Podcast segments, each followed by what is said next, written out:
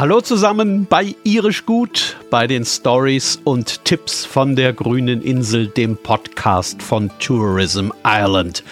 Heute mit Folge 16, in der es um Bücher geht. Ja, also um Bücher, für die Irland berühmt ist, um Bücher, die von berühmten Irinnen und Iren geschrieben worden sind, um Bücher, die einen beim Lesen nach Irland versetzen, um Bücher, bei denen man von Irland träumen kann, um Bücher, die einen Irland ein wenig besser verstehen lassen. Und natürlich auch um Bücher, die unbedingt ins Gepäck müssen, wenn man das nächste oder vielleicht ja auch das allererste Mal nach Irland fährt. Ihr ahnt wahrscheinlich, da kommen gleich ziemlich viele Namen und ziemlich viele Buchtitel. Die müsst ihr aber nicht mitschreiben. Wir listen die alle nochmal in den Show Notes zu dieser Episode auf. Wenn ihr also einen Buchtitel verpasst oder einen Autoren verpasst, von dem ihr denkt, ach, das wäre vielleicht was für mich, macht es nichts, könnt ihr später alle nachlesen. Jetzt schnell noch ein dickes Dankeschön an alle, die irisch gut hören und an alle, die unsere Stories und Tipps von der grünen Insel weiterempfehlen und ein bisschen Werbung für sie machen. Finden wir ganz toll und sagen deshalb ein ganz lautes Thank you. Dass ich Stefan Link bin, habt ihr wahrscheinlich schon mitbekommen. Ich schreibe seit vielen Jahren Texte, die mit dem Reisen zu tun haben, Reportagen, Kolumnen, Romane, besonders gerne über Irland und manchmal erzähle ich auch von Reisezielen, zum Beispiel in diesem Podcast hier. Irisch gut. Stories und Tipps von der grünen Insel. Heute mit allem, was ihr zum Thema irische Literatur wissen müsst.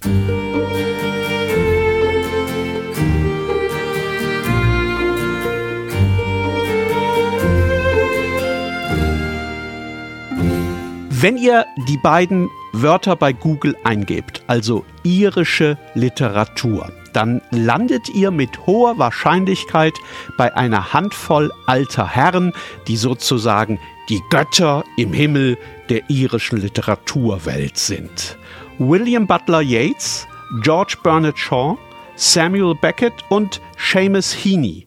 Alle vier haben den Literaturnobelpreis gewonnen was absolut ungewöhnlich ist. Kein anderes Land auf der Welt hat runtergerechnet auf seine Einwohnerzahl so viele Literaturnobelpreise verliehen bekommen wie das kleine Irland mit seiner irischen Literatur. Wobei man da ein wenig vorsichtig sein muss. Irische Literatur meint eigentlich nur Bücher, die tatsächlich auch in irischer, also in gälischer Sprache geschrieben worden sind. Wenn Iren auf Englisch schreiben, dann nennt die Literaturwissenschaft das anglo-irische Literatur. Was für die meisten von uns aber sowieso komplett egal ist, weil die meisten von uns die Bücher ja wahrscheinlich sowieso in deutscher Übersetzung lesen. Also Yates, Shaw, Beckett und Heaney, das sind sozusagen die Obergötter alle bereits tot, und gleich unter ihnen drohnen da oben im irischen Literaturhimmel Leute wie Jonathan Swift, das ist der mit Gullivers Reisen, Bram Stoker, das ist der mit Dracula, Oscar Wilde, das ist der, der am Marion Square in Dublin so lässig als Statue auf dem Stein sitzt. Brandon Behan, David Kavanagh und natürlich James Joyce. Auch alle bereits lange nicht mehr auf der Erde bzw. am Schreibtisch.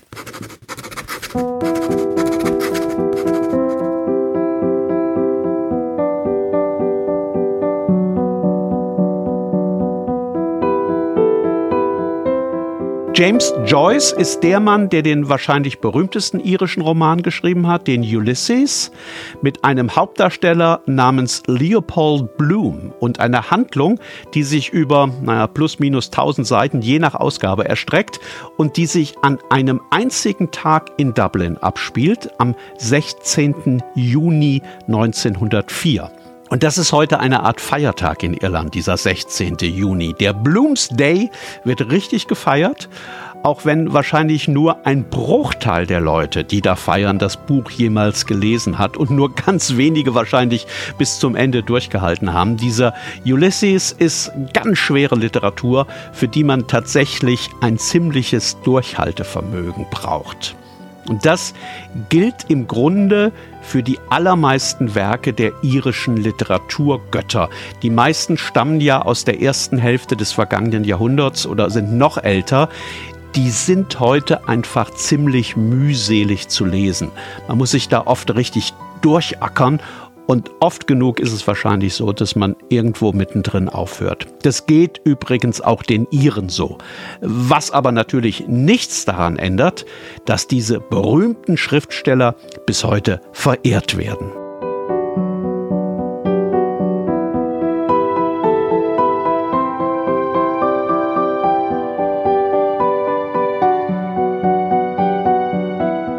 Ich habe bei einer Veranstaltung im Convention Center in Dublin vor Jahren mal Seamus Heaney erleben dürfen. Es war kurz vor seinem Tod. Da betrat ein alter Mann mit schlohweißer Mähne die Bühne. Und bevor der auch nur eine einzige Zeile gelesen hatte, ich glaube, der hatte noch nicht mal guten Abend gesagt, standen tausende Leute im Saal auf und haben minutenlang applaudiert. Die wollten überhaupt nicht mehr aufhören. Das war ergreifend zu sehen, welche Liebe die Iren ihren Schriftstellern entgegenbringen. Und das tun sie nicht bloß den alten, legendären und mittlerweile Verstorbenen, sondern auch den Jungen. Und um die kümmern wir uns jetzt.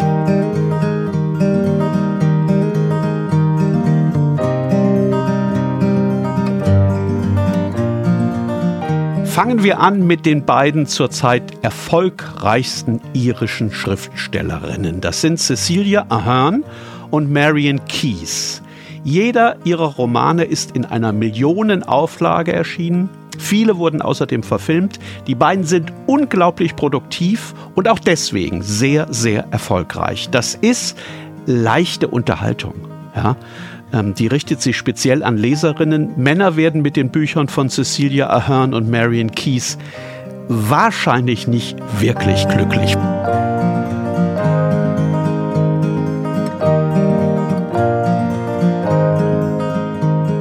Dann haben wir Joseph O'Connor, das ist der große Bruder von Sinead O'Connor. Der schreibt seit vielen Jahren sehr gute Romane, in denen immer sehr viel irisches Lebensgefühl mitschwingt. Ein guter Einstieg, wer den mal ausprobieren möchte, ist sein Roman Inish Owen.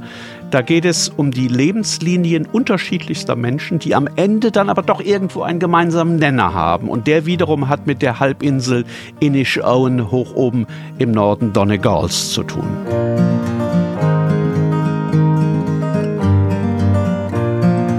Auch von John Banville kann man eigentlich jedes Buch empfehlen. Der ist oft ein bisschen na, düsterer, ja, düsterer kann man sagen, lotet in seinen Romanen immer gerne das Zwischenmenschliche aus, also das, was oft ungeschrieben zwischen zwei Leuten steht und was nur ein wirklich guter Schriftsteller am Ende dann eben auch in Worte fassen kann. Ein kurzer Roman von John Benville, der sich ziemlich gut zum Heranlesen und Ausprobieren eignet, ist Die See. Sein aktuelles heißt Die blaue Gitarre und ist auch ein tolles Buch. Und wer diese Art des Schreibens mag, der kann dann vielleicht als nächstes Mal in die Romane von Colm Tobin reinlesen oder in die von Colm McCann. Auch die beiden sind tolle Beobachter, sehr gute Stilisten, die garantiert beim Schreiben, und das kann ich mir wirklich vorstellen, wie die da sitzen, die jedes Wort dreimal umdrehen, bevor sie sagen, jetzt ist es gut, jetzt passt es, dieses Wort nehme ich.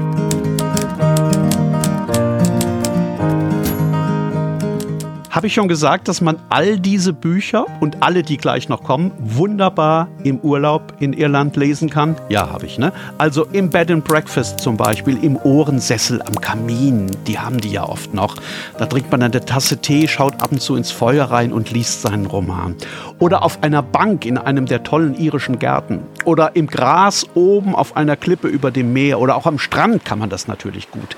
Leseorte gibt es eigentlich überall in Irland und oft sind es ganz ganz besondere, wie man sie sonst nirgendwo auf der Welt finden kann. Ich lese gerne im Pub.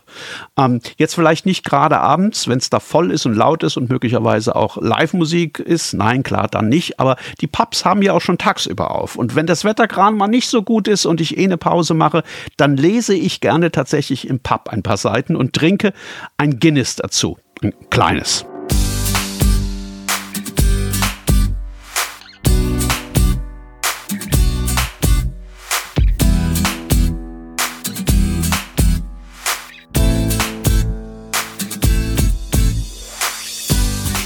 Kevin Barry aus Limerick, der ist mir erst vor kurzem aufgefallen, als ich sein neues Buch gelesen habe, das heißt Beetlebone.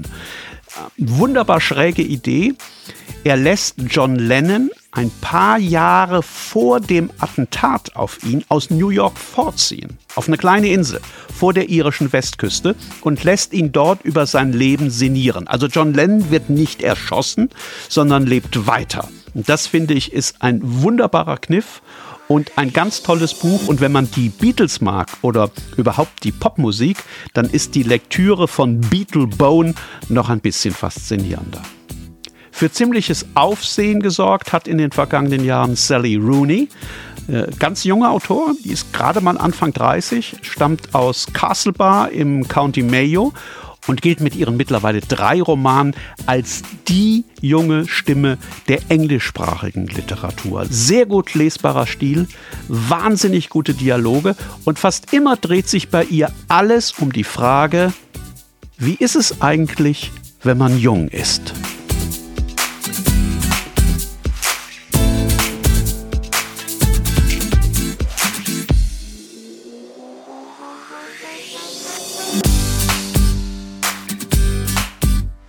Kann übrigens eure Gedanken lesen.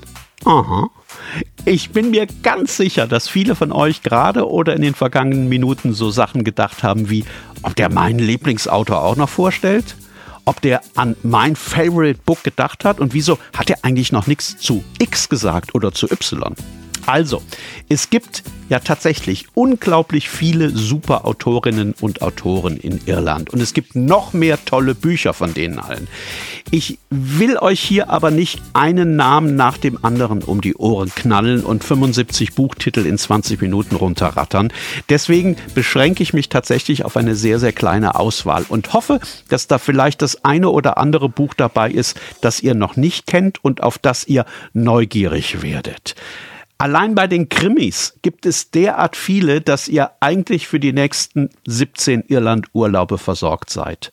Tana French lässt ihre Bücher in Dublin oder Umgebung spielen, wobei das eigentlich nicht bloß Krimis sind, sondern meistens steckt da viel mehr dahinter, also Familiengeschichten, halbe Biografien. Da passiert auch nicht unbedingt viel an Handlung, aber ganz viel im Innenleben der Figuren. Tana French ist eine, eine Superschreiberin mit einer unglaublich ziselierten Sprache. Wenn ihr die mal ausprobieren möchtet, ähm, Titel wie Sterbenskalt oder vielleicht auch Grabesgrün, die sind super, um diese Autorin kennenzulernen. Auch Adrian McKinty ist ein ganz großer, finde ich. Den lese ich sehr, sehr gerne. Der hat einen Ermittler, Sean Duffy heißt der. Der ist in Belfast unterwegs und zwar im Belfast der 80er Jahre, als diese Stadt, das wisst ihr wahrscheinlich ja, erschüttert wurde von bürgerkriegsähnlichen Zuständen. Und während bei Tana French oft kapitelweise gar nicht so viel an äußerer Handlung passiert, geht es bei Adrian McKinty meistens drunter und drüber. Der erste Band der Reihe heißt Der katholische Bulle. Und wenn man ein paar Bände von dem gelesen hat, dann weiß man quasi von selbst ganz viel über die jüngere Geschichte Nordirlands. Das ist überhaupt das Schöne an der irischen Literatur. Man bekommt ganz viel von Irland mit. Und zwar nicht nur, dass da oft Landschaften ganz genau beschrieben werden oder Städte. Man lernt auch ziemlich viel über den irischen Alltag und über das Leben der Leute. Und man bekommt einen Eindruck davon, was die Iren fühlen, wie sie denken, was sie traurig macht und was sie erheitert.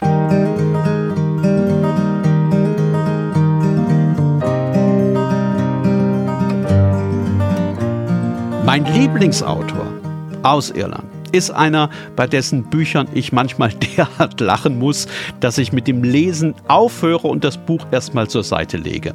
Der Mann heißt Ross O'Carroll Carey. Also eigentlich heißt er nicht so. Das ist das alter Ego des Dubliner Journalisten Paul Howard. Und der schreibt seit mittlerweile über 20 Jahren jedes Jahr ein Buch, in dem er im Grunde all das verarbeitet, was Irland und vor allem Dublin und die Bewohner der Hauptstadt in dieser Zeit bewegt hat. Die Romanfigur, also dieser Ross O'Carroll Carey, ist Familienvater. Die Kinder sind entweder aufmüpfig oder schwer erziehbar, Naja, man könnte auch sagen, also zumindest zwei von den beiden Zwillinge sind verhaltensauffällig. Seine Frau verlässt ihn zwischendrin, weil er ständig Affären hat. Seine und ihre Eltern haben mehr als nur eine Macke. Und während sich all diese kleinen und großen und supergroßen Familiendramen abspielen, kommen alle Fragen vor, die in den vergangenen Jahren irgendwie eine Rolle gespielt haben. Also, soll ich als Vater erlauben, dass meine 15-jährige Tochter hauptberuflich Influencerin wird und auch noch mobil von Australien aus arbeitet? Was mache ich, wenn nebenan Nachbarn eingezogen sind, die jeden gottverdammten Abend Party machen? Was soll ich tun, wenn mein Vater in die Politik gegangen ist und jetzt als allererstes Irland aus der EU führen möchte? Und wie reagiere ich drauf, wenn meine Mutter im Fernsehen als Impfgegnerin in Talkshows sitzt? Also, ihr ahnt schon, des Lebens ganze Fülle, die Ross O'Carroll Carey da beschreibt. Es gibt mittlerweile über 20 Bände und alle sind zum Schreien komisch.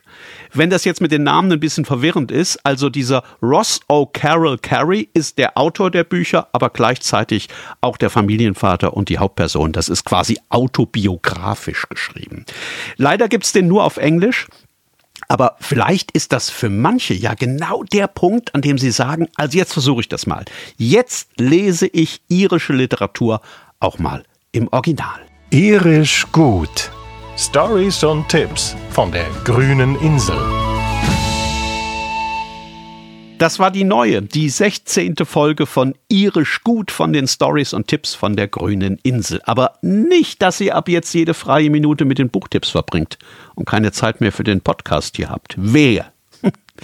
Die nächste Folge gibt's schon ganz bald, wie immer im YouTube-Kanal von der Entdecke Irland und natürlich auch überall dort, wo ihr eure Podcasts sonst auch hört. Cheers und bis zum nächsten Mal.